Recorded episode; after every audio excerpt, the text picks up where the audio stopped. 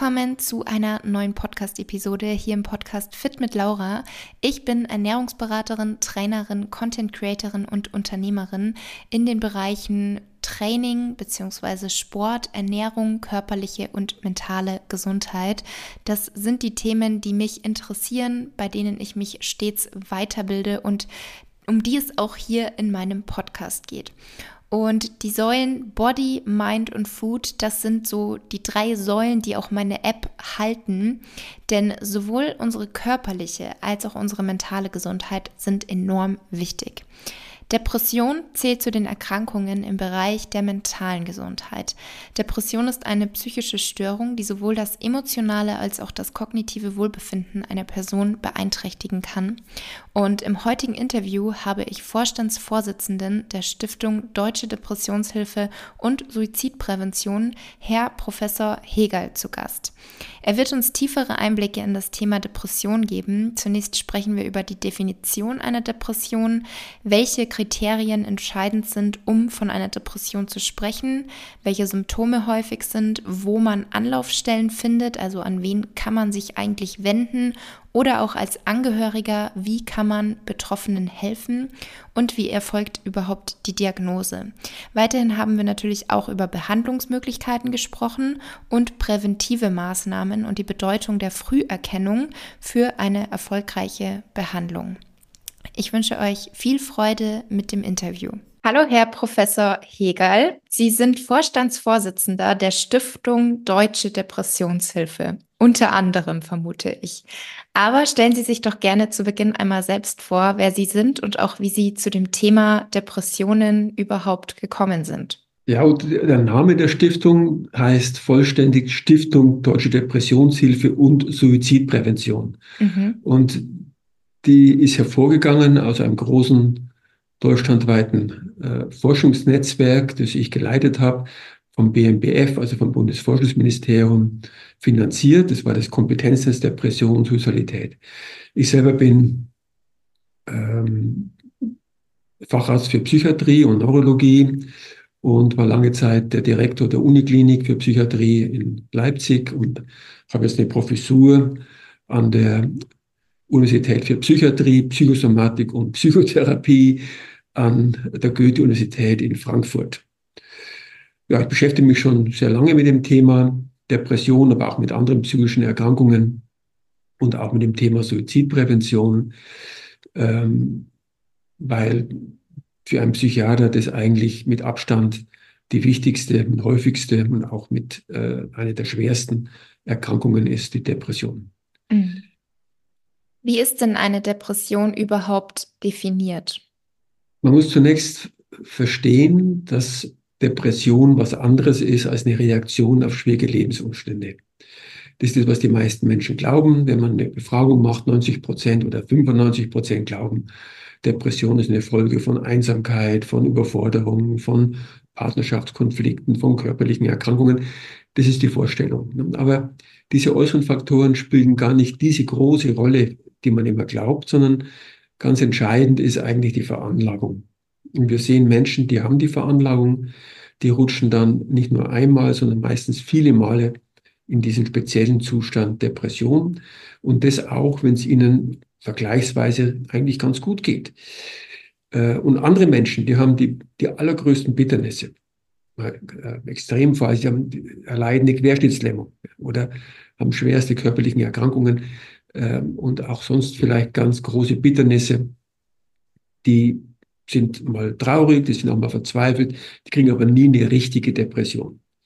Eine richtige Depression fühlt sich anders an als das, was wir so kennen, wenn das Leben uns bitter mitspielt, wenn wir mal verzweifelt sind und ja, hoffnungslos und äh, vieles läuft schief äh, und die Stimmung im Keller ist. Das ist ein anderer Zustand als die Depression. Das kann der Fachmann auch relativ gut abgrenzen.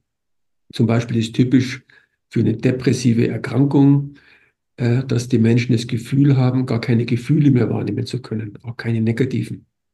Die fühlen sich innerlich wie abgestorben.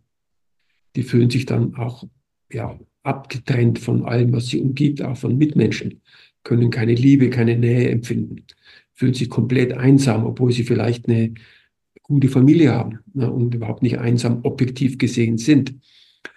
Ein anderer Punkt ist, dass die Menschen zu Schuldgefühlen neigen in der Depression. Die geben sich selbst die Schuld an dem Zustand.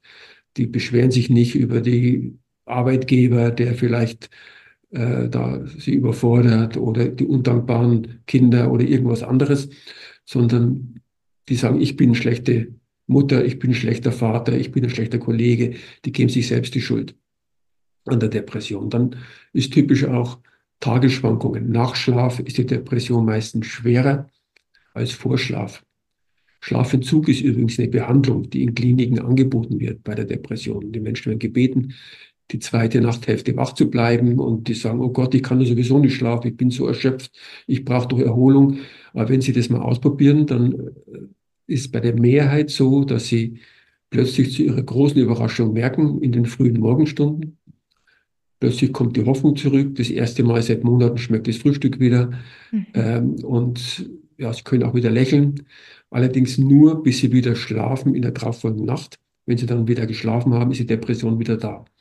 Also das zeigt, das hat was mit den Hirnfunktionen zu tun. Ne? Depression mhm. ist eben auch eine Hirnerkrankung und das wird meistens am Anfang auch von den Erkrankten selber nicht verstanden und auch von unerfahrenen Ärzten oder Psychologen wird es oft nicht verstanden. Mhm. Ja, das wäre jetzt meine nächste Frage gewesen. Wie ist es denn? Also sicherlich ist das auch individuell verschieden, aber Bemerkt man als Betroffener selbst, dass man eine Depression hat oder nehmen die das vielleicht häufig auch gar nicht wahr, weil jeder hat ja mal Phasen, in denen man vielleicht antriebslos ist, ein bisschen schlechter drauf ist. Sie hatten das ja schon gesagt, dass das aber eben noch nicht die Depression ist. Aber wie nehmen die Betroffenen selbst das vielleicht wahr? Es ist tatsächlich so, dass viele am Anfang nicht wissen, dass sie eine Depression haben. Sie merken, das Leben wird immer unerträglicher, sie werden immer hoffnungsloser, äh, sie kriegen nichts mehr auf die Reihe, äh, sie sind permanent am Grübeln, die können nicht schlafen, sie haben keinen Appetit, sie verlieren Gewicht und finstere Gedanken stellen sich ein, das Ganze hat keinen Sinn mehr, mein Leben. Und bei dem Ganzen geben sie sich selber meistens die Schuld oder haben das Gefühl, die Umstände sind völlig hoffnungslos, da gibt es keinen Ausweg. Ähm, und oft sind es dann Angehörige. Eine Freundin, die kommt und sagt, mit dir stimmt was nicht. Und komm, wir gehen jetzt mal zum Arzt und lassen das mal prüfen. Mhm. Das ist nicht selten so, dass ähm, Angehörige, Freunde den Betroffenen Arm nehmen und mit zum Arzt schleppen. Da ist die Frage, wer ist denn da zuständig? Na, da gibt es im Grunde drei Anlaufstellen. Die meisten Menschen, die ambulant behandelt werden, werden beim Hausarzt behandelt. Meistens mit Antidepressiva. Dann haben wir die Fachärzte, das sind die Psychiater, wie eben der Orthopäde für Rückenschmerzen ist eben der Psychiater für psychische Erkrankungen, der, Fach, der Facharzt. Und dann haben wir in Deutschland die große Gruppe der psychologischen Psychotherapeuten, also nicht der Psychologen, sondern das sind Psychologen, die auch in der Psychiatrie gearbeitet haben. Die haben auch viele Erkrankungen gesehen. Die haben auch mal miterlebt, wie Antidepressiva wirken. Und die haben eine gute Ausbildung in Psychotherapie und können Psychotherapie anbieten ähm, und über die Kasse abrechnen. Die können zwar nicht krank schreiben, die können auch nicht eine komplette äh, Diagnose stellen. Da muss man auch Blut abnehmen und die Schilddrüse anschauen und schauen, ob irgendwelche entzündlichen oder äh, immunologischen Erkrankungen vorliegen, die auch manchmal verwechselt werden können.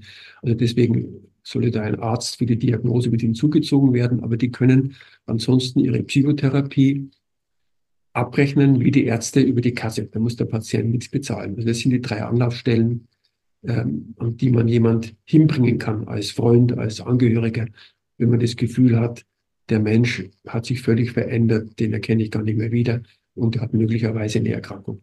Mhm. Und wie läuft dann diese Diagnose ab? Also ich denke, so wie Sie das jetzt gerade schon geschildert haben, gibt es da auch ein bestimmtes Ablaufschema. Welche Blutwerte sind das zum Beispiel oder was bei der Schilddrüse könnte da dann ein Hinweis auf eine Depression sein?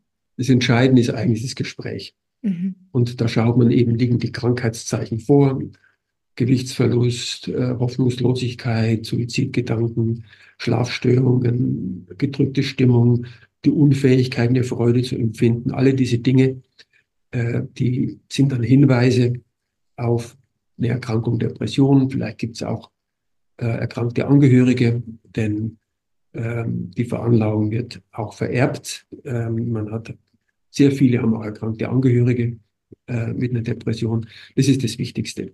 Aber dann ist es sinnvoll, dass man sich die Schilddrüse anschaut. Es gibt Überfunktionen der Schilddrüse, die können relativ ähnlich ausschauen wie eine Depression. Es gibt aber auch sogenannte Fatigue-Bilder. Fatigue, das ist, was man selber so kennt, wenn man eine Grippe hat zum Beispiel. Ne? Und dann wird man, ist man schlapp, äh, man ist müde, ähm, im Sinne von schläfrig. Und wenn man nicht ganz so erfahren ist, kann man das verwechseln mit einer Depression. Depression ist aber im Grunde das Gegenteil von Fatigue. Äh, da sagen die Menschen, sie sind müde, sie meinen aber nicht schläfrig. In der Depression kann man in der Regel nicht leicht einschlafen und nicht gut durchschlafen. Also es ist das Gegenteil, es ist eher so eine innere Daueranspannung und die Menschen haben das Gefühl, sie sind permanent wie vor einer Prüfung. Dieses Gefühl von einer Prüfung zu sein, so eine innere Daueranspannung. Das ist ja das Gegenteil von müde. Ne? Das ist das, man ist im Gegenteil, man ist hoch angespannt die ganze Zeit. Das ist typisch für die Depression. Mhm. Aber trotzdem kann man das verwechseln und äh, deswegen ist, sind ein paar Laborwerte, Entzündungszeichen im Blut und Schilddrüse, vielleicht auch eine neurologische Untersuchung, vor allem wenn man das erste Mal im hohen Alter eine Depression bekommt, ist es sehr wichtig, dass man auch ausschließt, dass irgendwelche anderen Hirnerkrankungen hier eine Rolle spielen. Das ist dann schon auch sinnvoll und gehört mit zu einer kompletten Diagnostik. Mhm. Und ist dann diese komplette Diagnostik einfach oder ist das schon eher eine komplexere Nein, das ist, das ist eigentlich einfach. Äh, da muss mhm. man jetzt nicht äh, irgendwelche besonderen Klimmzüge machen. Äh, sehr häufig genügt einfach eine umfassende Labordiagnostik, äh, wie sie routinemäßig die Hausärzte sowieso oft machen, dann ist das Wichtigste schon erkannt, ob Entzündungszeichen, auch immunologische Erkrankungen vorliegen, Schilddrüsenfunktionsstörungen. Da ist schon viel erreicht mhm. damit. Man muss nicht immer eine Bildgebung vom Gehirn machen. Das okay. ist nicht immer nötig, aber wenn es ein bisschen komplizierter ist und das erste Mal im hohen Alter eine Depression auftritt, dann macht das Sinn. Mhm. Und gibt es jetzt unterschiedliche Formen oder auch Stufen bei einer Depression, dass man sagt, Stufe 1, da fängt es gerade erst an, Stufe 3 ist schon ja ganz schlimm ausgebrochen. Gibt es sowas?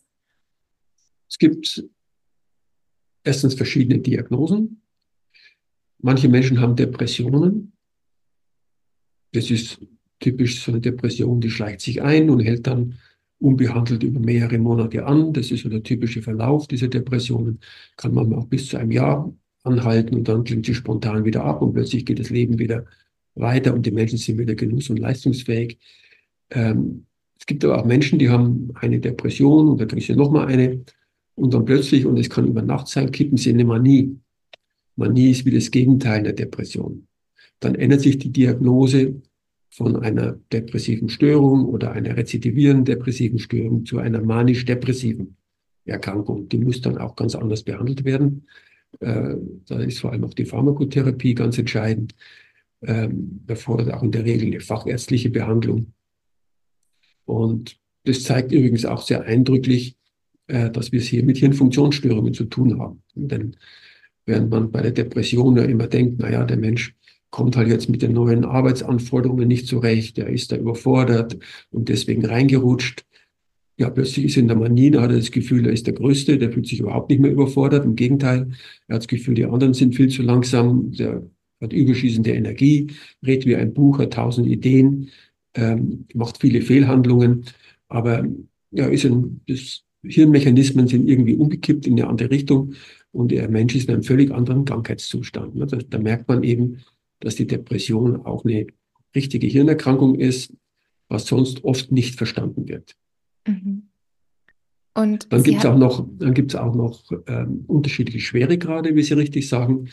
Ähm, bei der sogenannten leichten Depression, da liegen dann nur vier oder fünf Krankheitszeichen vor und nicht noch mehr.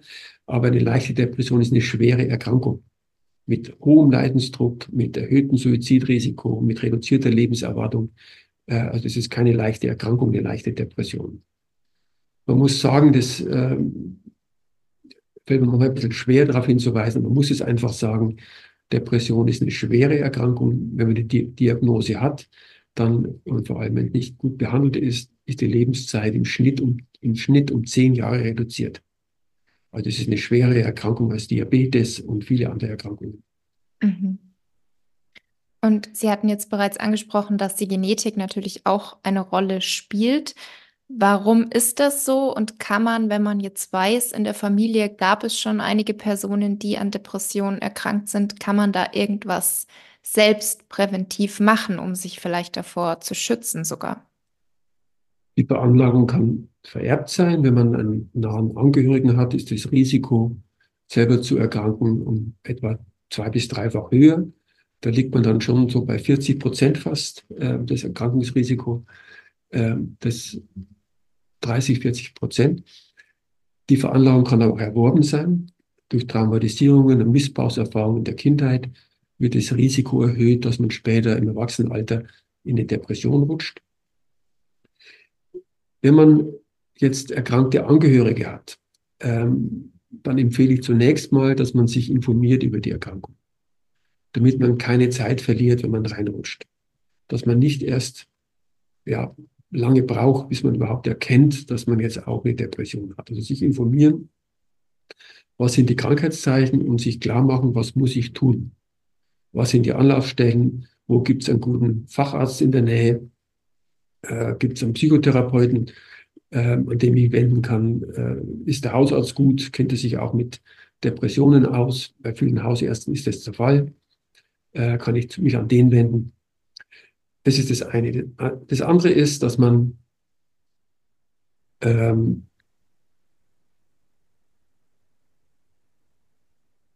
ja, versucht, ein möglichst stimmiges Leben zu führen. Das sind dann oft Dinge, die man eigentlich jedem empfehlen kann. Dass man das, was man tut, was man soll, was man kann, ähm, dass das irgendwie gut zusammenstimmt, dass man nicht irgendwie am falschen Ort mit falschen Begabungen und falschen Erwartungen äh, Dinge macht, die man, die einem gar nicht liegen und das auf Dauer oder äh, wie es im zwischenmenschlichen Bereich ausschaut, ob man gute Partnerschaften und auch enge Freundschaften hat, die man auch pflegt. Ähm, das sind so Dinge, die man einen Sport macht, äh, vielleicht auch sich mit Entspannungstechniken beschäftigt, denn wenn man die gut eingeübt hat im gesunden Zustand, können die schon hilfreich sein, wenn man wieder reinrutscht in die Depression. Äh, das sind so Dinge, die man empfehlen kann. Ähm, vielleicht auch, dass man bei sich selber den Zusammenhang zwischen Schlaf- und Bettzeit einerseits und Stimmung und Antrieb am nächsten Tag andererseits, dass man das versteht. Ähm, und wenn man merkt, man gehört zu den Menschen, die, wenn sie noch länger im Bett bleiben, dann tagsüber eher bedrückter und eher schlapper sind, ähm, dass man dann versucht, einen möglichst regelmäßigen Schlaf-Wach-Rhythmus einzuhalten und jetzt zum Beispiel nicht in den Wintermonaten früher ins Bett gehen und länger liegen bleibt äh, oder sich tagsüber hinlegt, sondern dass man versucht, einen guten, regelmäßigen Schlaf-Wach-Rhythmus mit ja, einer Bettzeit von acht Stunden oder so, ähm, dass man versucht, es einzuhalten. Äh, denn Veränderungen im Schlaf-Wach-Rhythmus können manchmal auch ein Trigger sein für Depressionen, im Übrigen auch für Manien. Der beste Trigger für Manien ist Schlafentzug. Mhm. Bei Depressionen kann eben zu lange Bettzeiten bei einigen Menschen sich auch negativ auswirken. Mhm. Und spielt auch die Ernährung bzw. die Vitaminversorgung zum Beispiel auch eine Rolle, dass das auch einen Einfluss auf diese Veranlagung oder die Wahrscheinlichkeit, dass man eine Depression hat, ausüben kann? Ja, das ist nicht gut belegt. Da gibt es unzählige Studien dazu, Vitamin D, äh, Omega-3-Fettsäuren, mediterrane Diät äh, und äh, verschiedene äh, Vitamine, ja, Vitamin D habe ich schon genannt, Selen wurde auch mal diskutiert. Also da gibt es äh, viele Einzelstudien. Wenn man die zusammenfasst, ist es sehr ernüchternd. Da bleibt nicht viel übrig. Wir haben mal eine große Studie uns auch beteiligt, eine EU-Studie. Da wurde über ein Jahr hinweg Menschen verglichen, die alle ein gewisses Risiko hatten, in die Depression zu rutschen, ähm, je nachdem, ob sie Nahrungsergänzungsmittel genommen haben, Placebo bekommen haben oder eine mediterrane Diät oder auch eine Kombination. Und das Ergebnis war, das hatte alles keinen Einfluss auf das Erkrankungsrisiko. Und es war sogar so, dass die Nahrungsergänzungsmittel das war eine Mischung aus Vitaminen und Omega-3-Fettsäuren und Selen und äh, noch irgendwas war dabei, dass die sogar numerisch etwas schlechter abgeschnitten haben, als die, die Placebo bekommen haben. Mhm. Also da wird viel Hoffnung oft vermittelt und äh, vieles behauptet, aber die Ergebnisse sind zum Teil sehr widersprüchlich und nicht konsistent, äh, so dass man hier ja eigentlich sich nicht allzu viel erwarten sollte. Ich würde mich ja freuen, wenn man mit einem guten Schweinebraten mit Knödel die Depression behandeln könnte. Ich würde das sofort machen. Ähm, aber leider funktioniert nicht so recht. Ne? Mhm. Ja. Schokolade, Schokolade, hilft auch nicht, ja, weil wird ja auch immer wieder mit Serotonin irgendwas diskutiert. Das äh, ist leider nicht so einfach. Mhm. Ja. Ähm, wie viele Menschen in Deutschland sind denn an Depressionen erkrankt? Und wie ist das vielleicht auch im Geschlechtervergleich? Also sind zum Beispiel Frauen häufiger erkrankt oder sind Männer häufiger erkrankt? Frauen sind häufiger erkrankt. Das ist in allen Kulturen so. Das ist jetzt auch nicht irgendwie Doppelbelastung, Beruf und Kinder, äh, das, sondern das ist ein Unterschied zwischen den Geschlechtern, der sich ab der Pubertät zeigt. Vorher, vor der Pubertät, gibt es das nicht. Das findet man auch nicht bei bipolaren Störungen. Da sind Frauen und Männer ungefähr gleich häufig betroffen. Also das hat sicherlich auch was mit der Biologie zu tun, äh, vermutlich auch mit den Geschlechtshormonen, die ja auch prämenstruelle Syndrome auslesen können, also zu, zu Dysphoren, auch depressionsähnlichen Zuständen führen können. Kann auch eine Rolle, gewisse Rolle mitspielen, dass vielleicht äh, kleine Mädchen häufiger Traumatisierung und Missbrauchserfahrungen ausgesetzt sind. Und das ist etwas, wie gesagt, was die Vulnerabilität, die Veranlagung äh, dazu mit begründen kann und dann mit einem erhöhten Risiko später einer Depression zu erkranken einhergehen kann. Das mag auch eine gewisse Rolle mitspielen. Mhm. Und wie viele sind es insgesamt in Deutschland? Gibt es da? Jedes Jahr, wenn man jetzt schaut, wie viele erkranken jedes Jahr, in der Erwachsenenbevölkerung sind es etwa 8 Prozent. Mhm. Die erkranken an einer behandlungsbedürftigen Depression jedes Jahr. Das ist eine sehr häufige Erkrankung, aber das war es früher auch schon. Mhm. Was zugenommen hat, ist die Zahl der Menschen, die sich Hilfe holen und die Diagnose kriegen. Die hat sich vervielfacht. Ähm, wir haben viel, viel mehr Menschen, die heute die Diagnose kriegen, aber wir haben nicht mehr, die erkrankt sind. Okay. Und dass mehr eine Diagnose kriegen, ist eher eine sehr erfreuliche Entwicklung. Also wir hatten zum Beispiel vor 40 Jahren bei den Frühberentungen waren 9 Prozent der Frühberentungen wegen psychischen Erkrankungen, die häufigste ist Depression. Jetzt sind wir bei über 40 Prozent. Und das ist im Wesentlichen eine erfreuliche Entwicklung, weil mehr Menschen sich Hilfe holen, Diagnose kriegen, aus Isolation rauskommen und in den gleichen 40 Jahren hatten wir einen Rückgang der Suizide von 18.000 auf jetzt etwa 10.000. Mhm. Also jetzt nimmt jedes Jahr eine ganze Kleinstadt sich weniger das Leben als vor 40 Jahren. Und die naheliegendste Erklärung ist, dass eben mehr Menschen heute eine Behandlung kriegen mhm. äh, mit Menschen mit psychischen Erkrankungen. Nicht nur Depression, auch Schizophrenie, ähm, Borderline-Persönlichkeitsstörungen, Essstörungen, auch andere Suchterkrankungen, auch andere psychische Erkrankungen gehen mit einem deutlich erhöhten Suizidrisiko einher. Mhm. Die meisten Suizide erfolgen im Kontext von psychiatrischen Erkrankungen. Mhm. Und haben sich die Zahlen verändert jetzt während den letzten Jahren mit Corona oder vielleicht auch mit einem steigenden Social Media Handy-Konsum von Jugendlichen? Hat sich da irgendwas verändert? Was sich nicht äh, groß verändert hat ähm, in der Corona-Zeit, und wir haben das eigentlich sehr engmaschig auch untersucht mit äh, repräsentativen Befragungen. Das Deutschlandbarometer Depression führen wir jedes Jahr durch. Ähm, was sich nicht groß verändert hat, ist die Zahl der Menschen, die ähm, sagen, dass sie ja irgendwann mal eine Depression bekommen haben. Also die Lebenszeitdiagnose.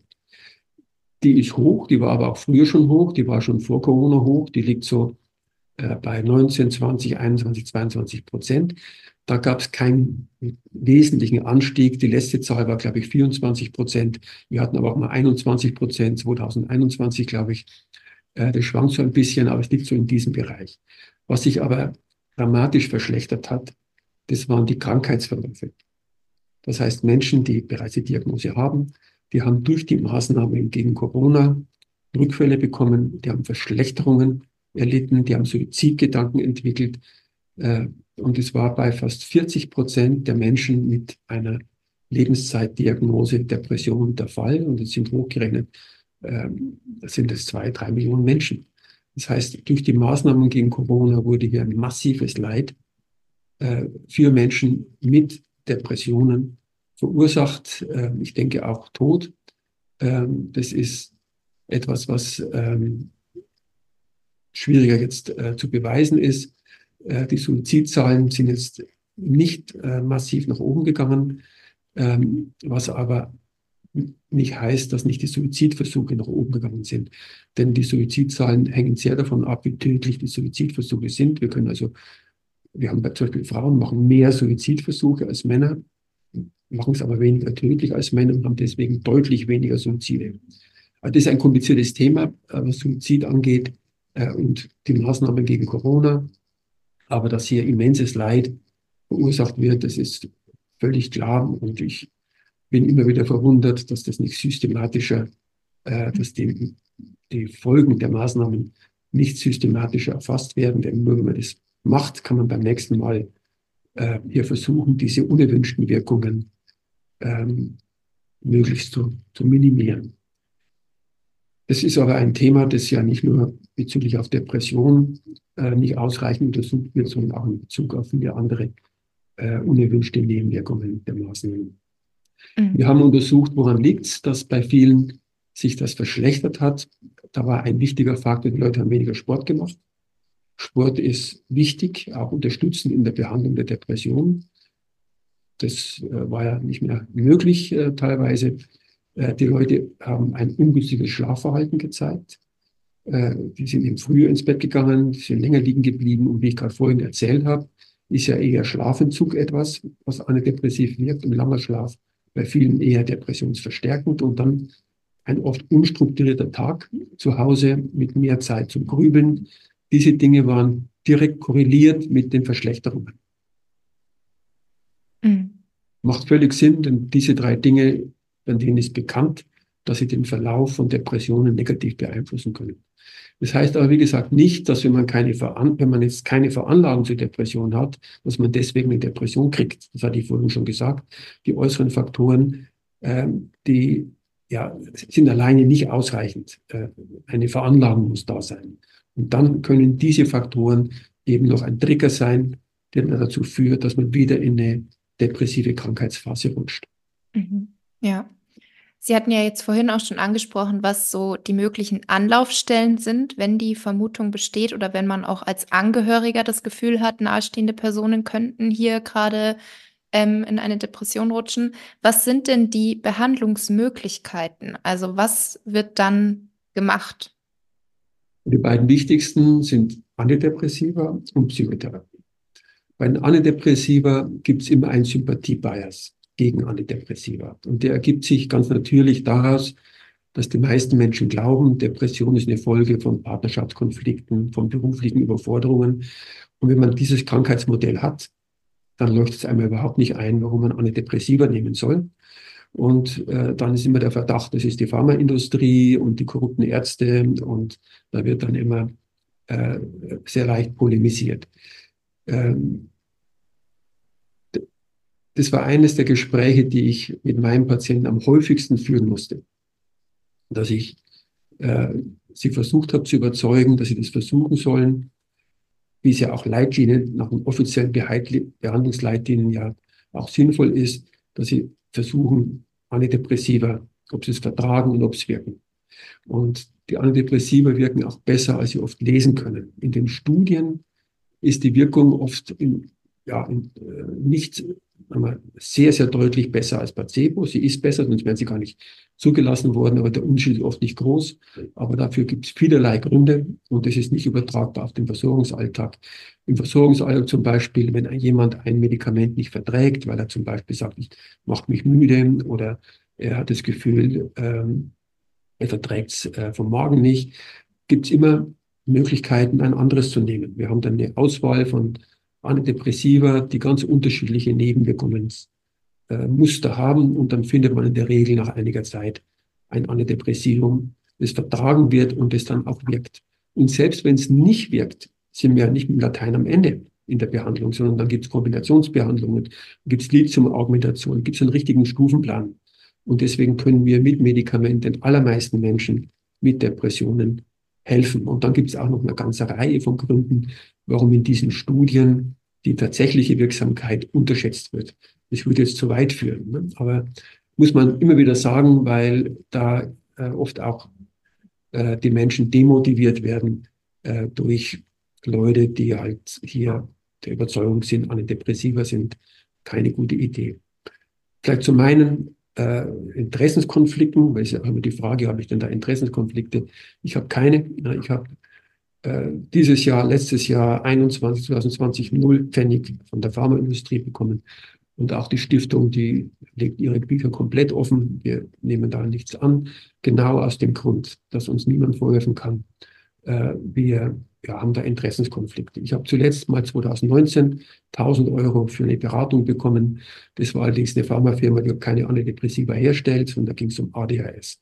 Also ich kann mit gutem Gewissen sagen, ich habe wirklich keine ähm, Interessenskonflikte und so häufig sind die Kritiker der Antidepressiva in einer ganz anderen Situation. Das sind oft Psychologen, äh, die natürlich massive oder Heilpraktiker massive Interessenkonflikte haben ähm, das konkurrierende Therapieverfahren oder überhaupt die Schulmedizin äh, in ein schlechtes Licht darzustellen. Das sind massive Interessenkonflikte ähm, und das ist eher umgekehrt zu sehen.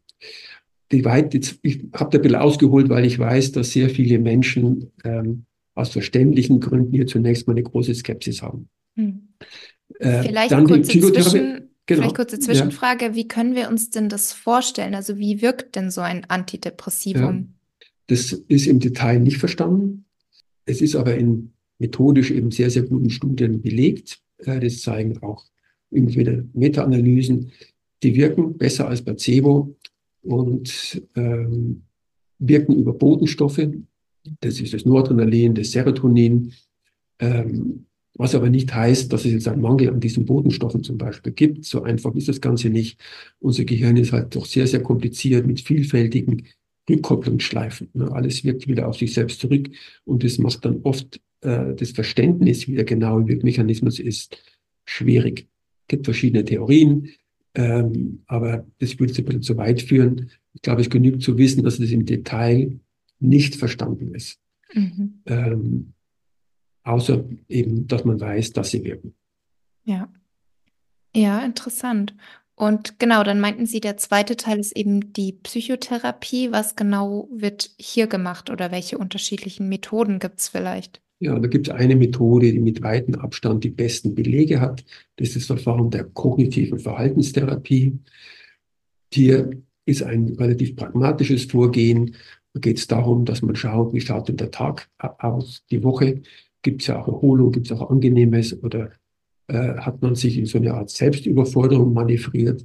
Es ist nämlich so, dass Menschen mit Depressionen sehr häufig sehr liebenswürdige, hilfsbereite, verantwortungsvolle Menschen sind, die manchmal ihre eigenen Wünsche und, und ähm, Bedürfnisse zu sehr hinten anstellen. Das findet man relativ oft bei Menschen mit Depressionen. Und dann ist eben die Aufgabe zu schauen, da eine Balance herzustellen zwischen Pflichten und Aufgaben und eben auch angenehmen, erholsamen Dingen, vielleicht auch, äh, dass die Hobbys nicht ganz hinten runterfallen und solche Dinge. Das ist mal ein, ein Ansatz. Das andere ist so Gedankenautomatismen, wie mich mag keiner, äh, nur wenn ich immer für alle da bin, wäre ich geliebt oder alles, was ich anpacke, geht schief oder solche Gedanken, die sich ja in der Depression verstärkt einstellen, dass man versucht, die etwas zu modifizieren oder überhaupt, dass man eben durch gute Tagesstrukturierung auch ähm, überhaupt die, die Grübelneigung etwas zurückdrängt äh, und lieber eher aktiv äh, den Tag gestaltet, sodass man nicht zu viel Zeit hat, sich in negative Dinge hineinzuarbeiten. Mhm. Dass man auch Sport macht äh, als unterstützend, äh, unterstützende Maßnahme, äh, vielleicht auch Entspannungstechniken, viele kann man ja auch selber zu Hause sich aneignen, zum Beispiel die progressive Muskelentspannung nach Jakobsen ist relativ leicht zu erlernen. Da gibt es YouTube, äh, auf YouTube äh, Filme, wo man das sehr, sehr gut auch alleine äh, sich aneignen kann. Das sind so Dinge, die unterstützend auch mitwirken. Also das ist mit Abstand das Verfahren mit dem besten Wirksamkeitsbelegen, die kognitive Verhaltenstherapie. Und die wird eben sehr häufig auch von psychologischen Psychotherapeuten angeboten. Mhm. Und wie wichtig ist jetzt auch die Früherkennung bzw. die frühe Behandlung für eine erfolgreiche Behandlung? Oder ist es sowieso so, wenn jemand veranlagt ist, dass es, auch wenn die Behandlung sehr erfolgreich war, dass die Wahrscheinlichkeit trotzdem besteht, dass es mehrmals im Leben wieder ausbricht, wenn man das so formulieren mhm. darf? Die eine Frage war, wie wichtig ist frühzeitig zu behandeln?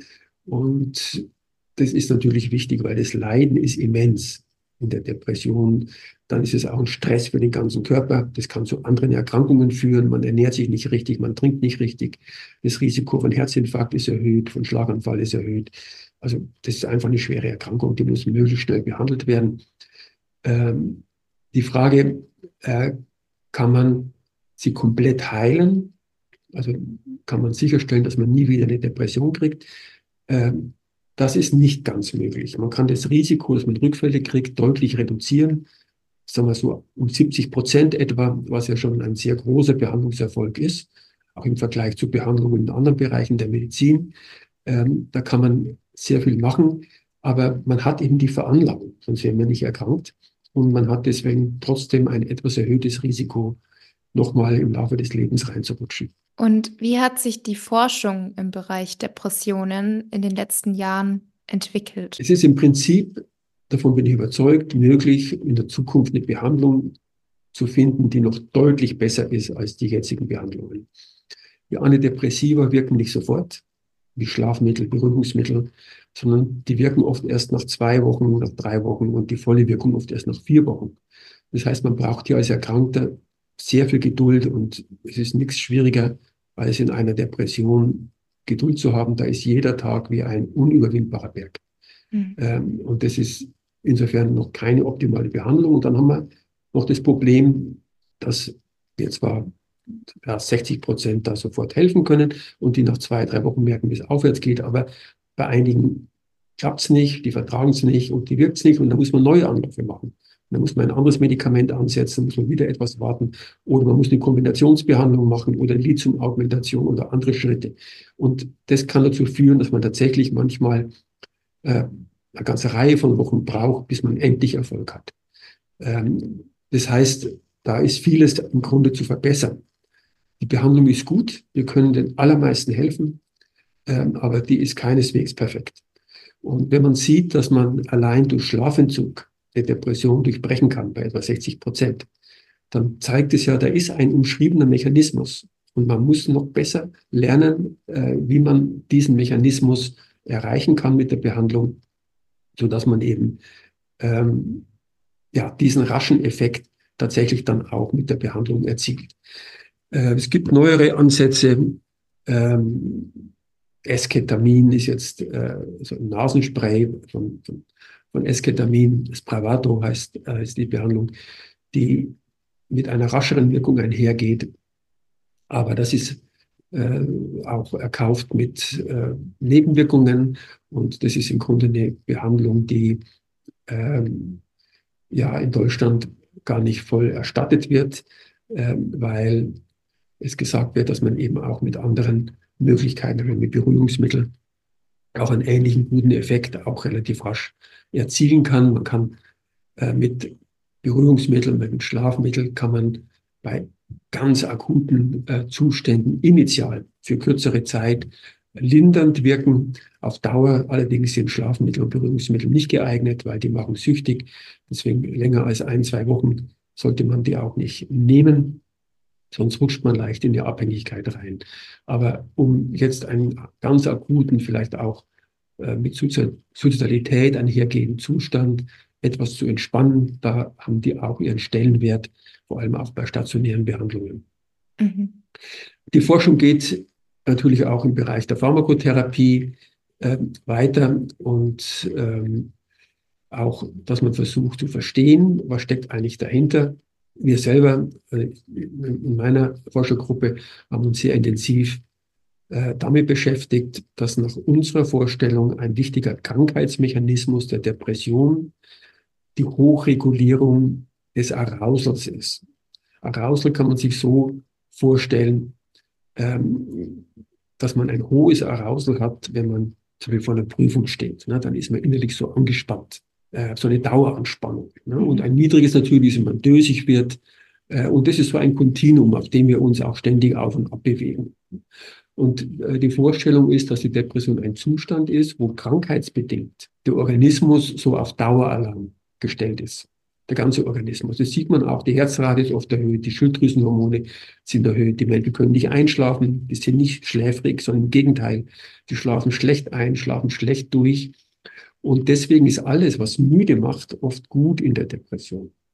Deswegen ist Schlafen so gut, weil das erhöht den Schlafdruck und es wirkt diesen hochgestellten Alarm eher entgegen. Die Menschen werden dann ja vielleicht dann doch ein bisschen müde und das wirkt offensichtlich antidepressiv. Auch Sport macht müde. Ne? Und das mag auch mit einem Mechanismus sein, über den der Sport wirkt. Und deswegen ist oft am Abend die Depression weniger schwer ausgeprägt als am Morgen. Das berichten viele, dass am Abend plötzlich die Hoffnung wieder zurückkommt und ein bisschen der, die, die Anspannung abfällt und sie ähm, sich nicht mehr so schwer depressiv fühlen. Am schlimmsten ist oft am Morgen nach dem Aufwachen oder auch wenn man sich tagsüber hinlegt, was man nicht tun sollte in der Regel und als Depressiver und schläft zwei Stunden, wenn die Menschen aufwachen, ist die Depression in voller Schwere sofort wieder da. Ne? Also dieser Gedanke, äh, dass Depression ein Zustand ist, wo der Organismus in einem Daueralarmzustand ist, Deswegen wollen die Menschen auch keine äußeren Stimuli, die wollen keine weitere Aufregung von außen, die sind sowieso schon in der inneren Daueraufregung.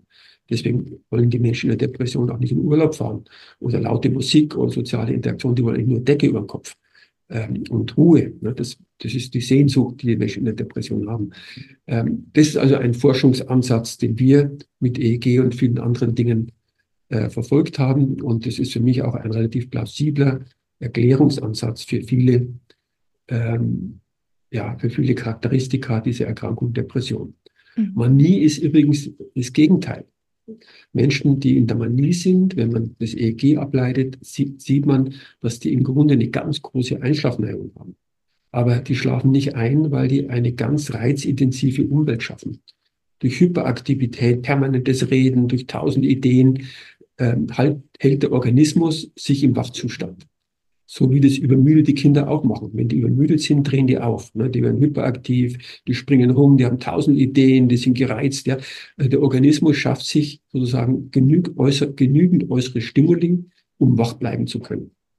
Auch bei ADHS ist es so. Ne? Die sind hyperaktiv oft, äh, weil sie im Grunde eine erhöhte Einschlafneigung haben. Wenn es in der Schule langweilig ist, dann müssen sie irgendwas tun. Der, der Organismus produziert irgendwas, ja, damit irgendwas los ist, damit er nicht einschläft. Ne? Und das ist sozusagen der andere Pol der Depression, die Manie, äh, erhöhte Einschlafneigung. Und deswegen ist alles, was mit Verbesserung des Schlafs einhergeht, lange Bettzeiten, ist eher gut in der Manie, aber oft eher schlecht in der Depression. Mhm. Und haben Sie jetzt vielleicht abschließend noch Tipps für entweder Zuhörer und Zuhörerinnen, die vielleicht eine Vermutung haben, aber ähm, ja, sich vielleicht noch nicht trauen oder nicht eingestehen wollen, dass sie vielleicht ähm, Depression haben und sich eben trauen, zu einem Ansprechpartner zu gehen oder eben auch für die Angehörigen, dass da, ob Sie da vielleicht ein paar Tipps haben, wie man an die Menschen herantreten kann, dass man sie auch nicht verletzt oder irgendwie ja was Falsches sagt. Ja, das sind jetzt zwei. Zwei Fragen. Ja, vielleicht mache ich die zweite mal. Ne? Mhm. Ähm, für Angehörige ist es wichtig, zunächst sich selber zu informieren, zum Beispiel auf den Seiten der Stiftung Deutsche Depressionshilfe, damit sie das veränderte Verhalten einordnen können dass sie merken, es ist nicht Lieblosigkeit, es ist nicht an sich gehen lassen, dass sie nicht wütend werden, dass sie nicht enttäuscht sind, sondern dass sie einfach erkennen, es ist eine schwere Erkrankung, ist auch eine Hirnerkrankung, eine Depression. Ansonsten äh, ist es wichtig, äh, dass sie dafür Sorge tragen, dass der Erkrankte in Behandlung kommt. Der Erkrankte selber ist oft zu hoffnungslos, zu erschöpft er gibt sich selber die Schuld, hat auch gar nicht die Kraft, rumzutelefonieren. Und deswegen ist es nicht selten, und oft auch lebensrettend, dass die Angehörigen sich drum kümmern, Termin ausmachen und den Erkrankten dahin schleppen und schauen, dass er Hilfe kriegt. Ähm, das ist ganz, ganz wichtig. Dann ist es wichtig für die Angehörigen zu wissen, dass sie nicht schuld sind, auch wenn es bösen Streit gab, ähm, vielleicht auch bitterbösen Streit. Schuld ist die Veranlagung, Schuld ist die Depression. Das ist auch für die Erkrankten selber wichtig zu wissen. Ne? Sie sind, sie sind nicht schuld an der Erkrankung. Sie haben einfach das Pech, dass sie die Veranlagung mitbekommen haben, vererbt, vielleicht frühkindlich erworben, dass sie die mitbekommen haben.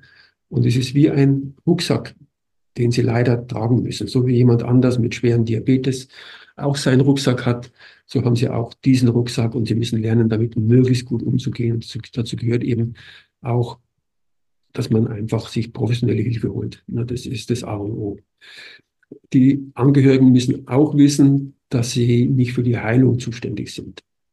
Das ist nicht, ich, überspitzt formuliere ich da einmal, dass man eben die Depression mit, mit Liebe ebenso wenig heilen kann wie eine Blinddarmentzündung. Was nicht heißt, dass es unglaublich wichtig ist für einen Erkrankten, dass er sieht, der Angehörige, der bleibt treu bei mir, der hat Geduld, äh, der wendet sich nicht ab, ähm, der steht an meiner Seite. Das ist natürlich wichtig für jeden, der schwer erkrankt ist und so auch für jemanden in der Depression. Mhm. Ja, dann sage ich vielen Dank für Ihre Zeit und die Tipps jetzt vor allem gegen Ende. Wenn man sich jetzt noch ein bisschen in das Thema einlesen möchte, Sie hatten ja auch gesagt, dass das natürlich auch sehr hilfreich und sinnvoll ist, sich frühzeitig einzulesen. Haben Sie da vielleicht noch Anlaufstellen, Internetseiten oder auch Buchempfehlungen? In, in jedem Fall unsere Seite der Stiftung Deutsche Depressionshilfe, da findet man große Menge auch Testimonials, Betroffene kommen zu Wort. Äh, da gibt es auch, äh, auch weitere Empfehlungen für Lektüre. Ich selber habe auch Bücher geschrieben, äh, die kann man natürlich auch sich anschauen. Aber ich denke, auf die Seite zu gehen von der Stiftung Deutsche Depressionshilfe, das ist das, was am, am meisten Sinn macht. Da findet man alles, was man braucht. Okay, perfekt. Ja, dann verlinke ich das gerne auch in der Beschreibung. Und an Sie vielen Dank für Ihre Zeit und das sehr interessante Interview. Mhm. Vielen Dank, Frau Schulte, für die netten Fragen. Gell? Bis dann. Bis dann. Tschüss. Tschüss. Ciao.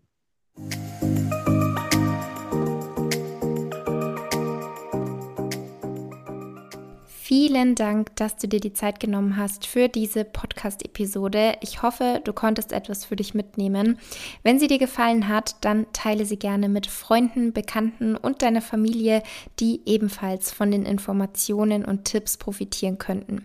Über eine Bewertung und einen Kommentar bei Spotify oder Apple Podcasts würde ich mich riesig freuen. Das wäre für meinen Podcast und für mich eine tolle Unterstützung.